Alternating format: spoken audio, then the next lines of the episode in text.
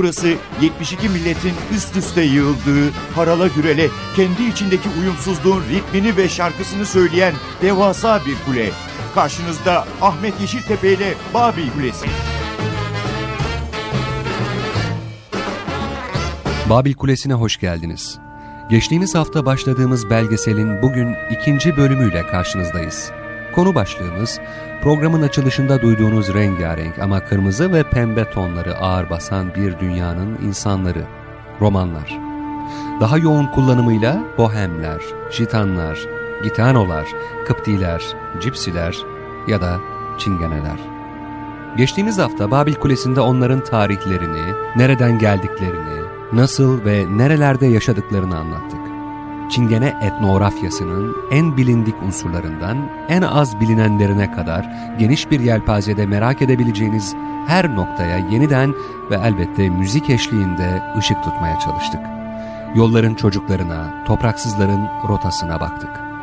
Onların müziği, onların sesi, onların şarkılarıyla Çingene dünyasını görmeye, anlamaya çalıştık.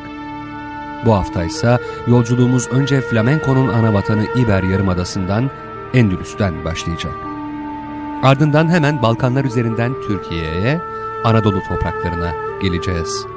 Osmanlı'da çingeneleri, günümüzde Türkiye çingenelerini konuşacağız.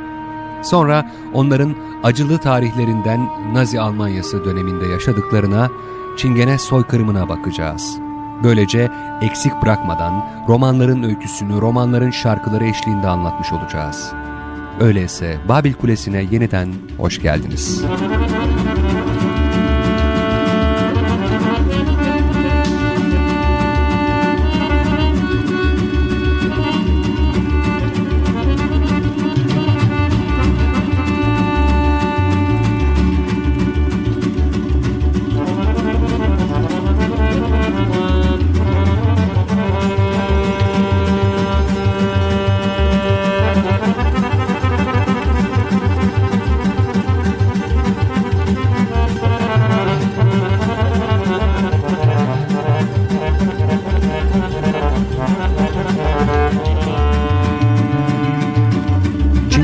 Ana vatanları 9. yüzyılın başlarında büyük kitleler halinde terk ettikleri Hindistan.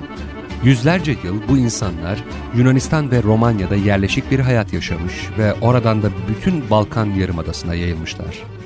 15. yüzyılın başında ise İspanya'ya ulaşmışlar. Yerleştikleri yerler arasında Sevilla'daki Triana, Cadiz, Jerez de la Frontera, Granada, Malaga, Ronda ve Endülüs'ün diğer şehirleri sayılabilir. İnsanlar onların Mısır'dan geldiğini düşünmüşler ve onları Egyptian, Mısırlı diye isimlendirmişler. Bu kelimeden de yani Egyptian, Egyptian'dan Gitano yani Gypsy sözü çıkarılmış. Çingeneler göçebe hayatları dolayısıyla çok değişmiş olan Hindistan şarkılarını da beraberlerinde getirmişler Avrupa'ya. Değişmiş olmalarına rağmen bu şarkılar oryantal folklorun özelliklerini taşıyor. Kral 1. Carlos'tan Kral 3. Carlos'a kadar Çingeneler zor ve eziyet dolu bir hayat yaşamışlar İber Yarımadası'nda. Araplar Kral 3. Felipe zamanında İspanya'dan atılmışlar fakat birçoğu gizli olarak Endülüs'ün dış bölgelerinde kalmış. Çingeneler de Araplar gibi saklanmışlar. Hristiyan olmayı reddeden Museviler Engizisyon Mahkemesi tarafından eziyet görmüş ve bu kanunlara karşı gelen Hristiyanlar bile İspanya'dan kaçmak zorunda kalmışlar. İşte bu eziyetler yüzünden Musevi, Hristiyan, Arap ve Çingene kültürleri birleşmiş. Bunlar Endülüs'ün folklorik kültürünü paylaşmış ve kendi geleneklerinden de eklemeler yapmaya başlamışlar. Çingeneler tutkularını, trajik duygularını, Hint hatıralarını ve doğal ritim yeteneklerini geleneksel müziklerine eklemişler. Çingeneler İspanya'ya kötü bir zamanda gelmişler. Çünkü bu dönem İspanyolların Araplara karşı zafer kazanıp artık herkesin Katolik olmasını, düzgün İspanyolca konuşmasını ve genel olarak uygar davranılmasını istedikleri bir dönem. Bu baskılar özellikle Çingenelere yoğun bir biçimde uygulanmış. 15. yüzyıl İspanya'sında Çingene adı insanlar tarafından ön yargıyla karşılanıyordu. Çünkü bu dönem İspanyolların Araplara karşı zafer kazanıp artık herkesin Katolik olmasını, düzgün İspanyolca konuşmasını ve genel olarak daha uygar yaşanılmasını, davranılmasını istedikleri bir dönemdi. Bu baskılar özellikle yoğun bir biçimde Çingenelere uygulandı. 15. yüzyıl İspanya'sında Çingene adı insanlar tarafından tamamıyla ön yargıyla karşılanıyordu. Çünkü insanların kavgalarda öldüğü gürültülü patırtılı eğlencelerden dolayı onların kötü bir şöhreti vardı. Düzgün İspanyolca da konuşmak istemiyorlardı.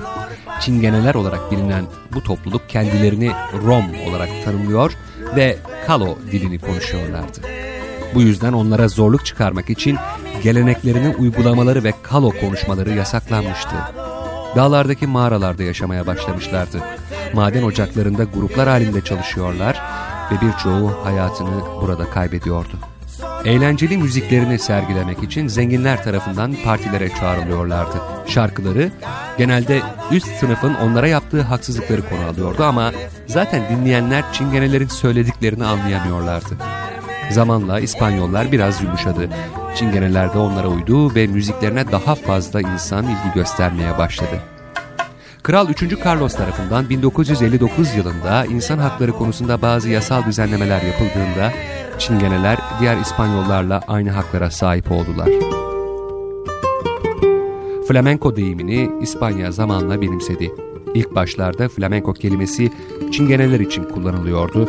Daha sonra bu kelime Çingene kültürünün müzik, şarkı ve danslarını sınıflandırmak için kullanıldı.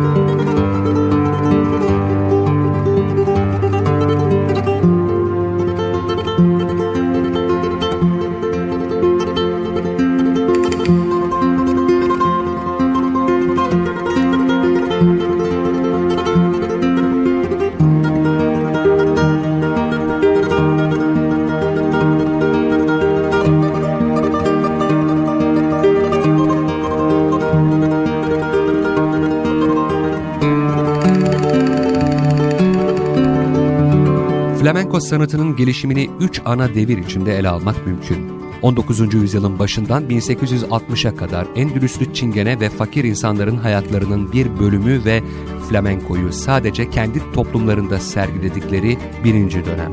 1860-1910 arasında flamenko müziğini sadece özel mekanlarda sergiledikleri Cafes Cantantes dönemi. Bu devirde şarkıcılar ve gitaristler repertuarlarını genişletmek zorunda kalmışlardı. Kaydedilen en belirgin gelişme ise gitaristlerin şarkıcıların verdiği araları doldurmak amacıyla falseta denen melodik ve karmaşık düzenlemeleri eklemeleriydi. Bu ikinci dönemdir. 1910'dan beri süregelen dönem ise üçüncü dönemdir. Flamenco, kendi çevresinden çıkıp tüm dünyaya yayılma sürecine girmiştir. Flamenco tarihçileri bu sanatın tam olarak nereden ve nasıl çıktığı hakkında kesin bilgilere ulaşamamışlardı. İşe yarayabilecek ayrıntıların çoğu da tarih boyunca kaybolup gitmişti. Buna rağmen Araplar ve Çingenelerden doğduğu tahmin ediliyordu. Araplar İspanya'nın özellikle güneyinde 800 yıl yaşamışlardı. Bu sırada fen alanında, ekonomide ve kültürel alanda önemli ilerlemeler kaydetmişlerdi. Zaman içinde Katolikliği benimseyen bölgenin asıl yerlileri Arapları kovmak istemişler ve yüzyıllar süren mücadeleler sonunda Arapları İspanya'dan çıkarabilmişlerdi.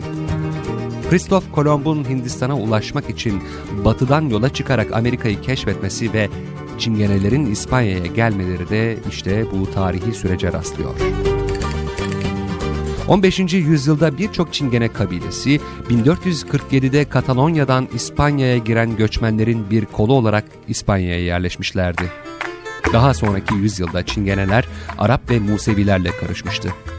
Museviler, Müslümanlar ve putperest Çingeneler, Katolik kralı ve kilisenin izniyle Endülüs dağlarında sığınma hakkını almışlardı. Genellikle çayırlık bölgelerde kendine has ve kötü şartlarda yaşamlarını sürdüren Çingenelerin müzik alanında sahip oldukları yetenek dikkat çekiciydi. Çingeneler Endülüs'te zengin, renkli bir şiir dünyası bulmuşlardı. İspanya'da karşılaştıkları diğer müzik türlerinin tersine bu folklor onların karakterine uymuş ve zamanla hayatlarının bir parçası haline gelmişti. Zaman içinde kendilerinden de çok şey eklediler bu kültüre. İşte bu etkileşim sonucunda Cante Flamenco ortaya çıktı. Ne çingene müziği ne de Endülüs folklorü. Her ikisi birden. Bu yüzden şüphesiz flamenko'nun iki temeli vardır. Eski, çok eski müzik geçmişiyle Endülüs ve Çingeneler.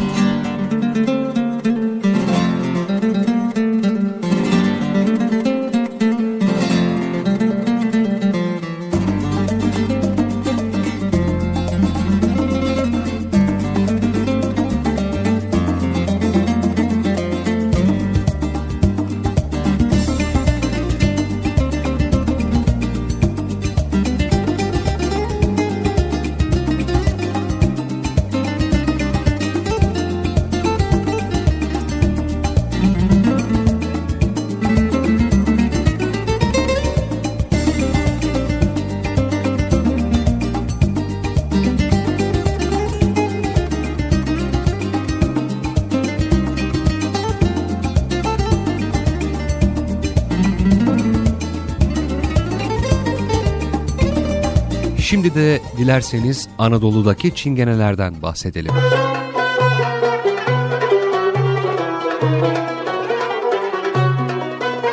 ...1923 yılında Yunanistan'la yapılan nüfus mübadelesi kapsamında Türkiye'ye çok sayıda roman göç etmiş. Bunlar özellikle Selanik ve yöresinden çok önemli sayıda müzisyen Trakya ve Ege bölgesine yerleştirilmişlerdi. Türkiye'de Çingene, Çingen, Çıngan, Kıpti, Boşa, Poşa olarak anılan Çingeneler kendilerine daha çok roman denilmesini tercih ediyorlar. Türkiye'deki nüfuslarının 500 bin civarında olduğu tahmin edilmesine rağmen romanlar 1 milyondan fazla olduklarını öne sürüyorlar. Onlar öncelikle Trakya, Marmara ve Ege bölgesinde yoğun olmak üzere Türkiye'nin hemen hemen her bölgesinde yaşıyorlar. Genellikle yerleşik düzene geçmiş olmalarına rağmen konar göçerliğini sürdüren romanlar da var eskicilik, hurdacılık, kalaycılık, çiçekçilik, sepetçilik, maşacılık, bohçacılık, ayakkabı boyacılığı, falcılık gibi mesleklerin yanında toplumun diğer sosyal katmanlarında da romanları görmek artık mümkün. Fakat esas olarak romanlar deyince akla müzisyenlik geliyor. Müzisyenlik bir aile mesleği romanlarda.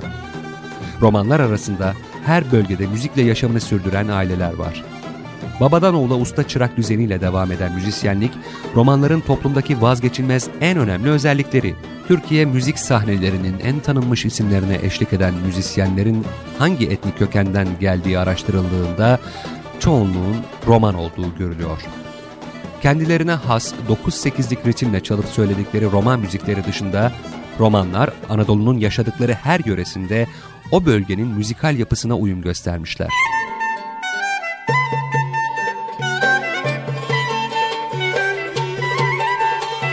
Türkiye'de klarnet, keman, kanun, ut, zurna, davul ve darbuka çalanlar içinde en ünlü müzisyenler genellikle onlar.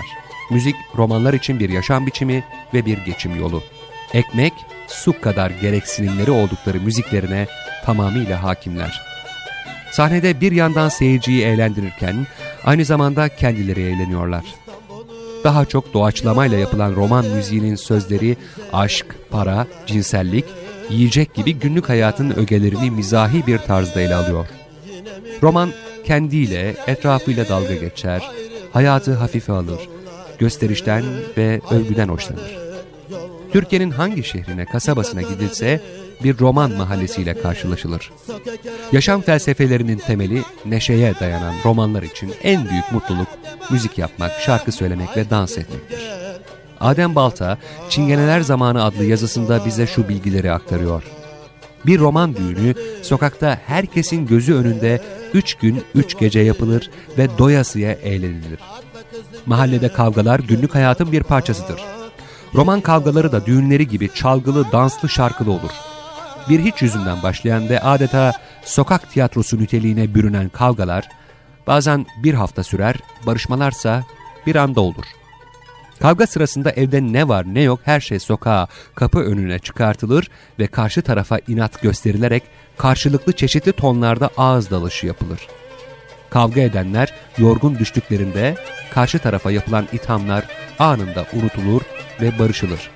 Eşyalar tekrar eve taşınıp ocağa çay konur ve hiçbir şey olmamış gibi dostane bir muhabbet başlar. Maşa satarım, sipsi satarım. Maşa satarım, sipsi satarım.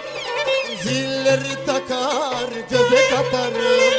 Zilleri takar, göbek atarım. Gacıme de sarılıp yatınca. Şimdi Babil Kulesi'nde size Osmanlı çingenelerini anlatalım.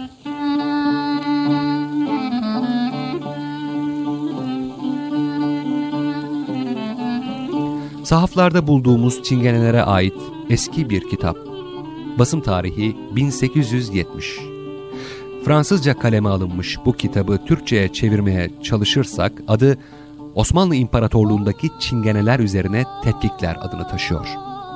Kitap Perşembe pazarında Koromela basım evinde basılmış. Yazarı Alexander Paspatis. Peki kim bu yazar? Semavi Eyice İstanbul Ansiklopedisinde yayınlanan Paspatis maddesinde onu şöyle tanıtıyor. Esas mesleği hekimlikti.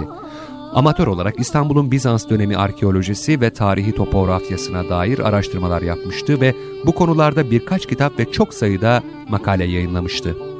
Ayrıca batılı uzmanların İstanbul'a geldiklerinde ilk aradıkları kişi o olmuş ve onlara şehir içindeki gezintilerinde rehberlik etmişti. Yüksek öğrenimini İngiltere'de yaparak 1831'de buradan mezun olmuştu. Kendisini tanıyan bir yazarın ifadesine göre engin bir bilgiye sahipti ve 15 dil biliyordu. 1814 yılında doğan Paspatis, 1891 yılında ölmüş. Semavi Eyice'nin deyimiyle monografyaya gelirsek, yazar bize Osmanlı çingenelerini gerek göçebe, gerekse yerleşik olanlarını ama özellikle de konuştukları dili tanıtıyor. Kitabın birinci bölümü ilginç bir görüşle başlıyor. Şöyle diyor. Çingenelerin gerçek tarihi onların lehçelerindedir. Çünkü Çingeneler beraber oldukları diğer topluluklar için yabancı, onların medeniyetinin dışında eğitimi olmayan ve başıboş insanlardır. Siyasi, edebi bir tarihleri yoktur ve sözde dindar, bazen çaresizlikten, cezalandırılma korkusundan kendilerini dindar gibi gösterirler. Ekonomik hayatla ilgilerine gelince, içerisinde yaşadıkları toplumun bir yerlerinde faaliyet göstererek yaşamlarını sürdürürler. Çok yoksullardır. Ancak yazarın gözlemlerine göre bu onlar için trajik bir durum değil. Açlık ve sefaleti hisseder gibi gözükmezler.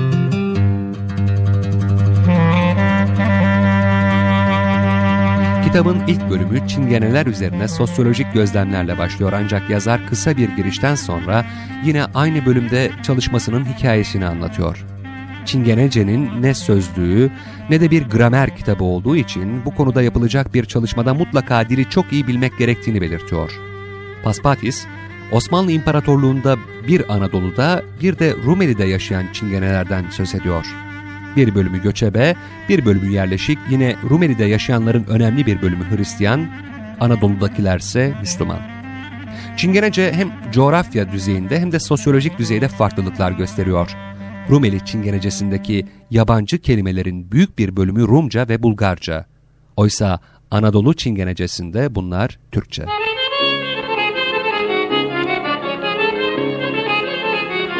Kitabın ikinci bölümü gramere ayrılmış. Burada Osmanlı çingenelerinin ilk grameriyle karşılaşıyoruz. Bilimsel bir metotla konuyu ele alan Alexander Paspatis, neredeyse 100 sayfalık bir çingenece grameri hazırlamış. Gelelim kitabın üçüncü bölümüne. Bölümün başlığı Sözlük.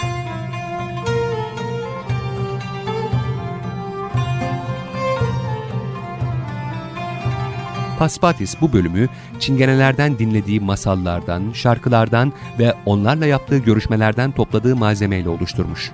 Bu, Çingenece'nin bir tür etimolojik sözlüğü. Çingenece kelimelerin tümünün Fransızca karşılıkları, her kelimenin tespit edebildiği kadarıyla kökeni, Rumca, Türkçe, Bulgarca, kısaca hangi dilden alındığı, çoğu kez içerisinde o kelimenin yer aldığı bir ya da daha çok örnek cümle, velhasıl 400 sayfalık titiz bir sözlük hazırlamış Paspatis. Bir örnek, karpozi. Çingenece bu kelimenin birkaç dilden karşılığına bir de Türkçesini eklemiş Paspatis. Üstelik hem Arap hem de Latin alfabesinde. Ve Karpozi'nin anlamını açıklamış. Karpuz. Kitabın son bölümü Çingene masallarına ayrılmış. Burada yazar derleyebildiği ya da yayımlamayı tercih ettiği bazı Çingene masallarını Fransızca tercümeleriyle birlikte sunmuş. Paspatis'in çalışması, dünyanın dört bir yanına dağılmış, başlarına gelmeyen kalmamış bir halkın kültürüyle ilgili çok önemli bir çalışma. Düşünün, 19. yüzyılın başlarında hazırlanmış bir araştırma. O dönemde Paspatis'in araştırmalarına göre 200 bin civarında olan Osmanlı çingeneleri içerisinde acaba bu kitabı edinen oldu mu? Semavi Eyice, gezdiğim hiçbir çadırda tek bir kitap bile görmedim diyor.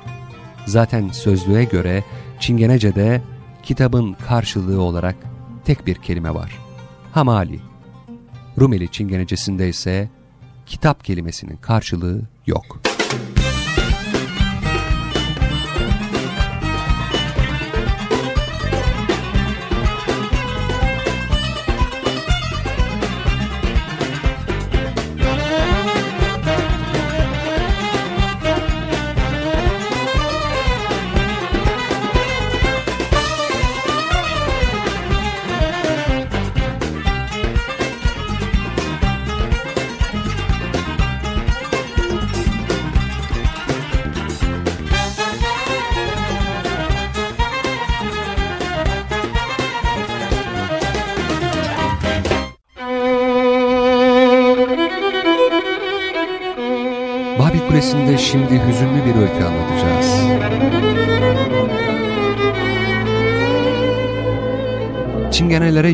Nazi vahşeti aslında unutulan bir soykırım.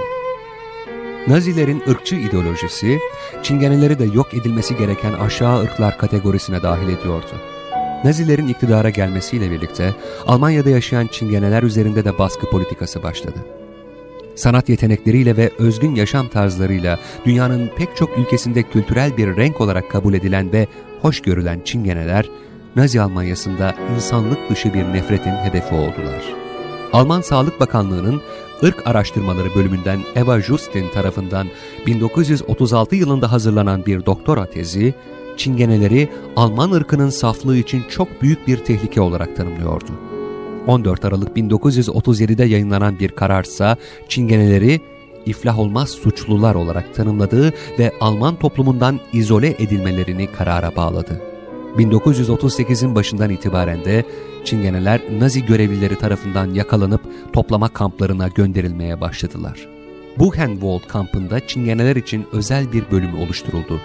Mauthausen, Gusen, Dortmergen, Natzweiler ve Flossenburg kamplarına gönderilen Çingenelerin de çoğu buralarda katledildi. Bir yandan da Çingenelere yönelik zoraki bir kısırlaştırma programı uygulamaya kondu. Düsseldorf, Lierenfeld'deki bir hastanede yapılan ameliyatlarda Çingene olmayan erkeklerle evlenen Çingene kadınlar zorla kısırlaştırıldı. Kısırlaştırma, hastanın üreme organlarının cerrahi müdahaleyle kesilip alınması anlamına geliyordu ve korkunç acılar veren bir işlemdi. Bazı hastalar kısırlaştırma sırasında hayatlarını yitirdiler. Özellikle de hamile kadınlar üzerinde yapılan kısırlaştırma ameliyatlarının çoğunda hastalar öldü. 1938 yılında Nazi Almanyası'nın ikinci adamı olan SS şefi Himmler, Çingene sorununa el koydu ve daha önceden Münih'te bulunan Çingene İşleri Merkezi'ni Berlin'e taşıttı. Bundan sonra Çingenelerin yok edilmesi de aynı Yahudilerin yok edilmesi gibi Nazi Almanyası'nın hedeflerinden biri haline geldi. Çingenelerin toplu imhası 1941 sonbaharında başladı. Bu dönemde Çingeneleri bulmak, öldürmek ya da toplama kamplarına göndermek için özel timler oluşturuldu ve toplama kamplarına gönderilenlerin büyük bir bölümü öldü. 14. yüzyıldan günümüze Almanya'da yaşayan Çingeneler de tıpkı Yahudiler gibi hiçbir zaman etnik azınlık sayılmadı. Hitler sadece Yahudileri öldürtmedi. Toplama kamplarında ve gaz odalarında en az yarım milyon Çingenenin canına kıydı. Son yıllarda yabancı düşmanlığının birdenbire tırmanmasını, sadece geçtiğimiz Temmuz ayında Almanya genelinde 60'ın üzerinde ırkçı olay yaşanmasını fırsat bilen Çingene cemaati de başkent Berlin'de bir soykırım anıtı inşa edilmesi için federal hükümete baskı yapmaya başladı. Çingenelerin bu isteği ilk aşamada Berlin senatosunca reddedildi. Cemaat Başkanı Romani Rosa'nın sunduğu projeye göre anıtın tasarımcısı Paris'te yaşayan İsrail doğumlu sanatçı Dani Karavan. Şu anda Almanya'da 85 bin Yahudinin yanı sıra 70 binde Çingene yaşıyor. Çoğu hala yarı göçebe bu insanlar, günlük yaşamlarında ülkedeki ayrımcı davranışlardan en fazla etkilenenler. Özgür yaşamı seven, katı toplum kurallarını ise benimsemeyen Çingenelere Alman toplumu hala pek alışamamış gibi. Nazilerin Çingene soykırımını savaş sonrası Alman politikacıları ancak 1979 yılında kabullendi. Hitler'in ellerinden almış olduğu Alman vatandaşlığı da ancak 1980'li yıllarda geri verildi. Çingeneler Almanya'dan hala bir soykırım anıtı bekliyor.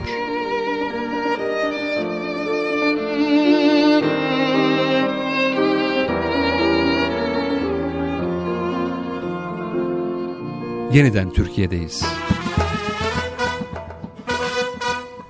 Bilgi Üniversitesi öğretim üyelerinden ve kendisi de İngiliz kökenli bir çingene olan Adrian Marsh, Türkiye'nin 22 ilini kapsayacak bir araştırma yapmış. Adrian Marsh, Türkiye'de çingenelerin nüfusunu Osmanlı'nın son dönemleri ve Cumhuriyet'in erken dönemlerinde yapılan sayımlara dayanarak tahmin etmeye çalışıyor. Diyor ki, 1831-1935 dönemleri arasındaki sayımlar nüfusun yüzde birinin Çingene olduğunu gösteriyordu. Bunu ana dil sorusundan anlıyoruz. Bugün hala nüfusun yüzde biri Çingene ise 700 bin Çingene var demektir. Ancak Osmanlı nüfus sayımlarında kadınlar ve çocuklar sayılmıyordu. Bulgaristan ve diğer Balkan ülkelerinde yapılan son sayımlarda da Çingenelerin eski kayıtlarda ancak üçte bir oranında sayıldıkları doğrulanmış oldu. Bu durumda Türkiye'de bugünkü Çingene nüfusunun yaklaşık 2 milyon olduğunu tahmin ediyoruz. Eldrin Marsh'a göre Türkiye'de 3 önemli Çingene kolu yaşıyor.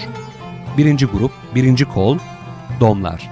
Bu grubun Hindistan'dan 9. yüzyılda Orta Doğu'ya göç ettikleri sanılıyor. Domari denilen bir dilleri var. Çoğu Müslüman. Kıptilerin de bu gruba ait olduğu düşünülüyor. Güneydoğu'da küçük topluluklar halinde yaşıyorlar.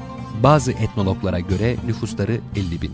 İkinci grup, ikinci kol, Lomlar, Poşa veya Boşalar. Hindistan'dan Ermenistan'a göç etmişler. 1060 yılında Selçuklular tarafından dağıtılmışlar. Dilleri Lomavren'de Ermenice kökenli kelimeler bulunuyor. Bugün Ortodoks Ermeni oldukları söyleniyor. Ağrı ve Van civarında yaşıyorlar. Ani'de Yezidi Lomlar olduğu da söyleniyor. Ve üçüncü grup, üçüncü kol Romlar. Yaklaşık bin yılında Hindistan'dan Anadolu ve Avrupa'ya göç etmişler. Sulu Kule'deki Romanlar 1050'lerden beri İstanbul'da yaşıyor. Güneydoğu Avrupa'da da konuşulan Romanca'nın değişik bir versiyonunu kullanıyorlar. Bu dil Trakya'da, İstanbul Üsküdar'da ve Van'ın Paşalar bölgesinde de konuşuluyor. Türk Romancası dünyada 12 milyon kişinin kullandığı Çingene dilinin ilkel bir biçimi. Türkiye'deki Çingene nüfusu tam olarak bilinemiyor. 2 hatta 5 milyon gibi rakamlar dolaşıyor Çingenelerin arasında. Büyük şehirlerdeki yerleşimleri bir yana neredeyse her ilçenin bir Çingene mahallesi olduğu düşünüldüğünde rakamı tahmin etmek güçleşiyor. Fakirlikle suçun yolu sık sık kesişiyor. Onların da bazıları suça bulaşmış durumda. Diğerleri de etiketleniyor, işe alınmıyor, kimliklerini gizliyor. Ancak Çingene araştırmaları uzmanı Adrian Marsh, Türkiye'de toplumsal şiddete dönüşen büyük bir nefret yok diyor. Bugüne kadar Çingeneler hep günü kurtarmak için yaşamışlar ve kimlik meselesiyle pek ilgilenmemişler. Ama artık yeni yeni kımıldanmalar başlamış içlerinde. Samsun'da ve Edirne'de birer Çingene Derneği kurulmuş. Başka illerde de girişimler var. Yine de esas dertleri azınlık hakları değil, daha iyi yaşamak. Türkiye'deki Çingenelere şu adlar takılıyor. Çingene, Kıpti, Poşa veya Boşa, Mırtip veya Murtip, Koçer, Arabacı, Sepetçi veya Esmer vatandaş. Eskiden mum yapan Hristiyan Rum çingenelerine Yunan çingeneleri denilirmiş ama bugün çoğu Türkiye'de yaşamıyor. Tanımların çoğu bugün artık sürdürülmeyen mesleklerden geliyor. Mumcular ya da kalaycılar gibi. Ancak günümüzde hala İstanbul Gazi Osman Paşa'da sepetçiler, Büyükada'da arabacılar ya da faytoncular, Kuştepe'de ise çiçekçiler mesleklerini sürdürerek yaşıyorlar. Avrupa Çingeneleri 1971 yılında Londra'daki 1. Uluslararası Çingene Kongresi'nde kendileri için Rom kelimesini benimsemişler. Türkiye'de de roman terimi ortaya atılmış. Ancak bu toplumun en önemli seslerinden biri olan Mustafa Aksu, ben çingeneyim demekte ısrar ediyor. Edirne'deki dernek de adında çingene lafını kullanıyor. Ama Kuştepeli çiçekçiler, müzisyenler ve Samsun'daki dernek romanı tercih ediyor. Çünkü çingene teriminin aşağılayıcı anlamlardan kurtulmasını istiyorlar.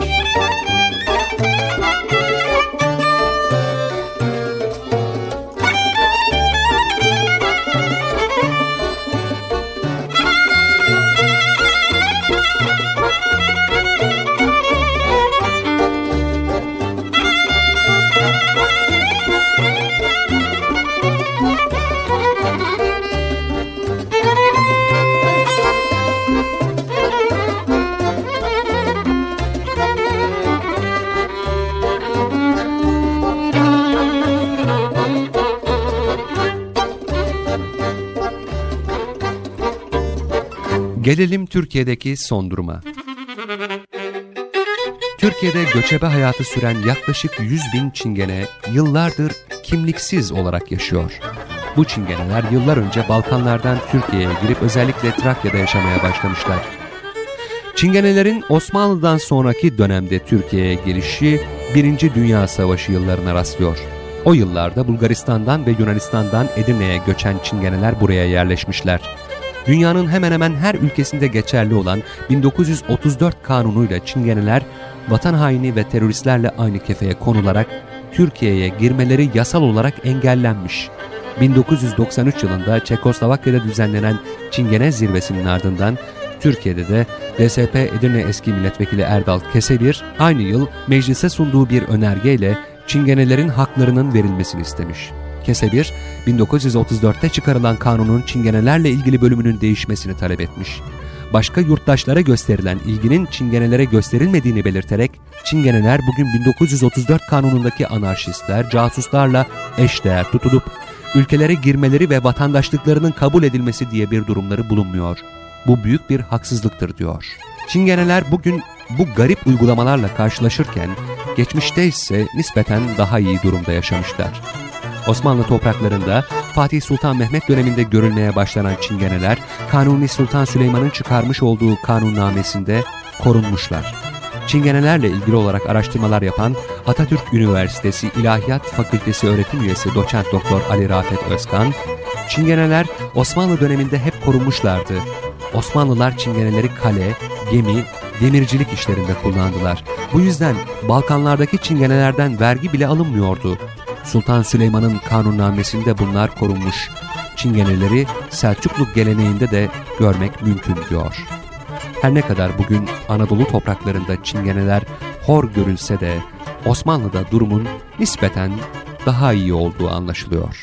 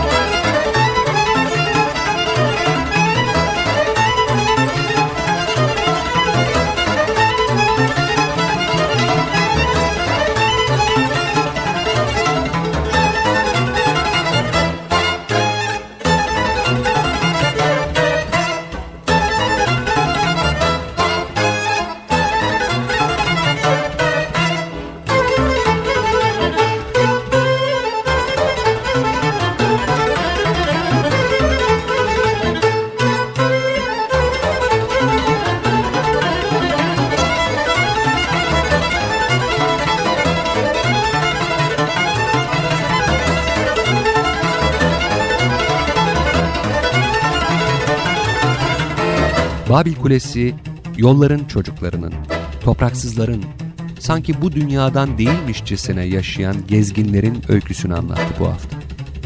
Romanlar, ciganlar, bohemler, cipsiler, gitanolar, jitanlar, kıptiler ya da Türkiye coğrafyasında en bilinen, en sık kullanılan isimleriyle Çingeneler de öyküsünü anlattığımız.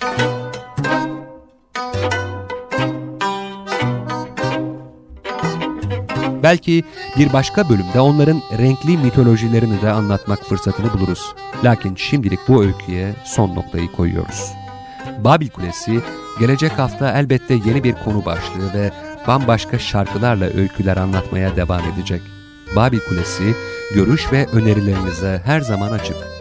Bize ulaşmak için babilkulesi.ntv.com.tr adresine tekrar edelim babilkulesi.ntv.com.tr adresine elektronik posta atmanız yeterli olacak. Yeniden buluşmak ve öykülerimizi paylaşmak dileğiyle, hoşçakalın.